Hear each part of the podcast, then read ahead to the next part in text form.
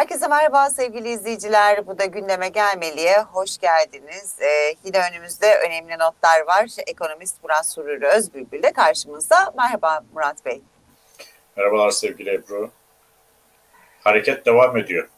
Hareket devam ediyor. Evet bir taraftan konut kredisinin şartları kesinleşti, açıklandı ama diğer taraftan da dolar yükselişini devam ettiriyor. Böyle 2-3 e, kuruş çıkıyor, iniyor ama şununla başlamak istiyorum ben. E, konut sektörünü de konuşacağız. O da çok önemli ama e, Türk lirası 18 lira yani dolar 18'e çıktığı zaman düştüğünde e, Sayın Nebati şöyle bir cümle kurmuştu. Türk lirası en düşük durumda daha ineceği yer yok vatandaş rahat olsun demişti. Ama işte e, 14.75'te 14.70'te baskıladılar baskıladılar şimdi e, 15'in üzerine attı. Ne oldu da dolar yeniden çıkıyor? E, dolar lazım Ebru. Yani bir şeye ihtiyaç duyuyorsan gerekli bedeli ödeyeceksin. Şimdi ya e, tabii Nebati'nin hangi dediğini ciddiye alıyoruz ki bu dediğini ciddiye alalım. Şimdi bir kere bu 18 meselesi yapay bir olay. Şu anda 4,5 ay geriye döndük. Yani aşağı Evet. yukarı e, 20, 17 e, Aralık günlerine döndük. E, Kaldığımız yerden devam ediyoruz. Bu kur korumalı mevduat, bu arada satılan 20-25 milyar dolar olduğundan bahsediliyor. Arka kapıdan satılan döviz işleri filan. İşte 4,5 ay ancak tutabildi. Bunu söylemiştik daha evvel. Amerika'da FED harekete geçince Türkiye'de de döviz fiyatı artacak. Özellikle dolar fiyatı artacak demiştik. Arttı. Ama bu dönemde düşük döviz kuru artacağını gören ithalatçıları ithalata yönlendirdi. Ne oldu? Dış ticaretimiz arttı. Dış ticaretimiz artınca döviz talebi arttı. Döviz talebi artınca döviz kurları arttı. Şimdi e, döviz fiyatlarını etkileyen birkaç tane ana unsur vardır. Bir tanesi döviz talebidir. E, döviz talebi nereden geliyor? Yani döviz talebi Türkiye'de sadece cebine döviz koymak isteyen e, tasarruf sahiplerinden gelmiyor ki. İthalatçıya döviz lazım. Borcunu ödeyecek kamuya ve özel sektöre döviz lazım. Lazım mı? Lazım. Lazım. Tamam mı? Yani yapabileceğim bir şey yok. E biz döviz kazanamıyoruz. İhracatımız belli, ithalatımız belli. Neredeyse ilk 3 ayda, 4 ayda 30 milyar dolara yakın, 32-33 milyar dolar hatta e, dış ticaret açığı vermişiz. İşte Evet. sana döviz talebi. Sonra Türkiye'de kayıt dışı kaçak çalışan bir sürü yabancı işçi var. Bunlar ne yapıyorlar? Çalışıyorlar, döviz alıyorlar. Bunlar kur koruma mevduata falan giremezler. Bunlar zaten kaçak. Bir adamın amacı dövizini alıp ülkesine göndermek veya götürmek. Bu rakam da senede belki 10-15 milyar doları buluyor. Oradan da bir talep var. Ve vatandaş nakdini dövizde ve altında tutuyor. Bunu illa vadeli de tutamaz çünkü insanlar fırsatları kaçırmak istemiyorlar. Nakitte durmak istiyor ama nakitte paralarının enflasyon karşısında erimesini istemiyorlar. Dolayısıyla onlar da döviz ve altın talep ediyorlar. Hepsi birleşince Türkiye'de müthiş bir döviz ve altın talebi var. Talep bu kadar yüksekken ve enflasyon patlamış giderken sen kurları tutamazsın. Yani bunu e, çocuk bilir. Yani bunu bilmek için ekonomi okumaya falan gerek yok. Bunu herkes Evet. biliyor. Yani ithalat yapacaksan döviz bulacaksın. Petrol ithal edeceksen, gaz ithal edeceksen, demir ithal edeceksen, buğday ithal edeceksen, çöp ithal edeceksen, saman ithal edeceksen döviz bulacaksın. İşçi ithal edeceksen ona da döviz bulacaksın. Adam Türk lirası çalışmıyor. Özbekistan'da Türk lirası geçmez. Suriye'de Türk lirası geçmez. Irak'ta Türk lirası geçmez. Sudan'da Türk lirası geçmez. Sen adama Türk lirası veriyorsun. Adam gidiyor piyasadan e, döviz alıyor. Bunu bazen e, çoğu zaman kaçak yollardan bu işi yapan adamlar var. Topluyor, götürüyor e, kendi ülkesinde denilen adrese. Yani bayağı organize bir sektör var e, duyduğum kadarıyla burada. Dolayısıyla büyük bir döviz talebi var. E, enflasyon yüksek. Enflasyon niye yüksek? Çünkü enflasyonist politikalar ultra genişlemeci, maliye ve hazine e, para politikaları uyguluyorlar. Ve enflasyon yüksek. Amerika'daki enflasyon daha düşük. Avrupa'daki enflasyon daha düşük. Hani çok konuşuyorlar ya orada enflasyon enflasyon. Ya oradaki enflasyon bizim aylık enflasyonumuz kadar. Evet, aynen. Oradaki yıllık enflasyon bizdeki aylık enflasyon kadar. E bunun farkının kurlara yansımaması mümkün değil. Senin programında defalarca anlattık. Kurlara yansımasını engelleyebilirsin. Hükümetin e, bu konuda şey vardır. Hatta sermaye hareketlerini, kambiyo hareketlerini yasaklarsın. Sabit kur rejimine geçersin. Dersin ki bir dolar bir liradır dersin. Dersin ne olur? Dolar bulamazsın. Kara borsada dolar 20 lira olur, 50 lira olur, 100 lira olur ama resmi kurda 1 lira olur. Resmi kurdan dolara ulaşma şansı olanlar, dolar bulabilenler alırlar onu. Onlar da ticaret ticaret yapmazlar. Bunu e, kara borsaya satarlar ve şey yaparlar. E, eski Türkiye'de bunu çok görmüştük. Dolayısıyla doların artacağı, euronun artacağı, altının artacağı Türk lirası karşısında kesindir. Yani bunun e, hep bize soruyorlar biliyorsun yorumlarda da geliyor Evet. ne zaman artacak falan diye. Bunun zamanını bilemeyiz çünkü güçlerinin ne zaman tükeneceğini bilemeyiz demiştik ama e, Fed'in faiz arttırmasının burada önemli bir kırılma noktası olacağını e, söylemiştik. Şimdi dediğimiz oluyor. Ama bu sefer farklı olarak tuttular başlarına 50-55 milyar dolarlık bir kur korumalı e, mevduat belası açtılar. E, Evet.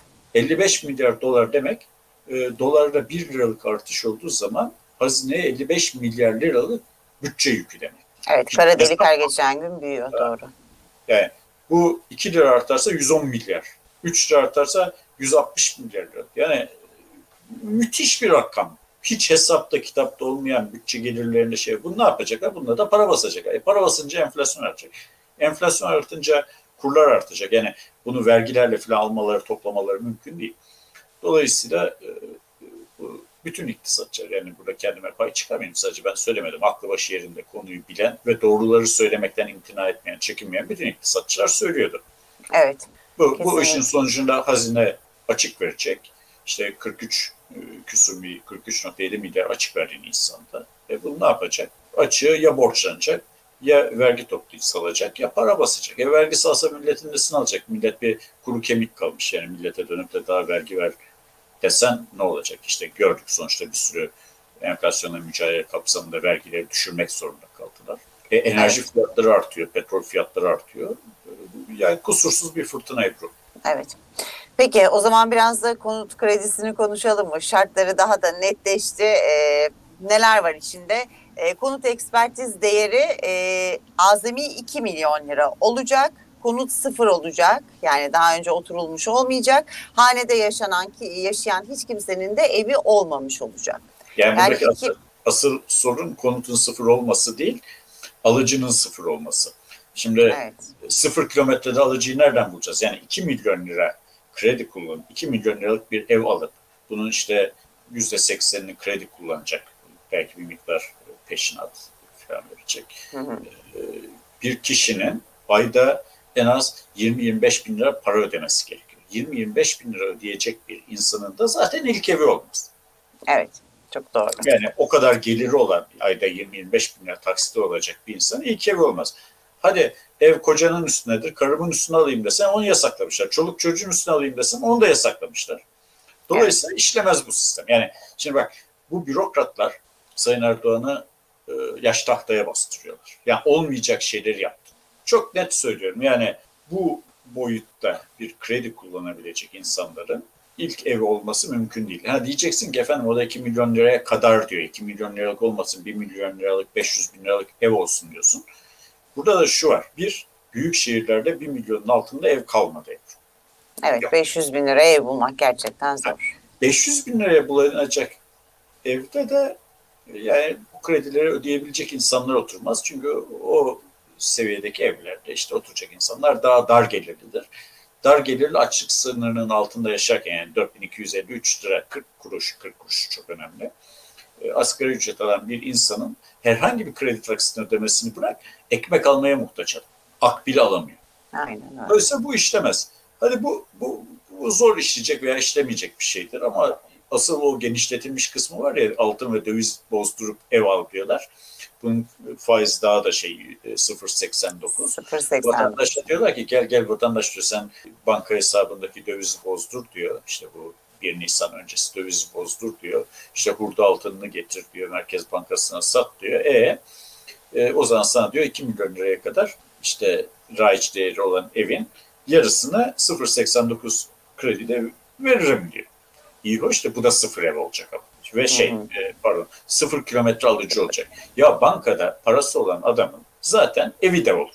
Yani e, burada da aynı koşul var. Eşin üstüne olmayacak, çocuğun üstüne olmayacak vesaire vesaire. Yani şimdi diyelim ki 2 milyonluk bir evden bahsediyoruz. Bu evi alabilecek adamın 1 milyon lira bankada şey olması lazım.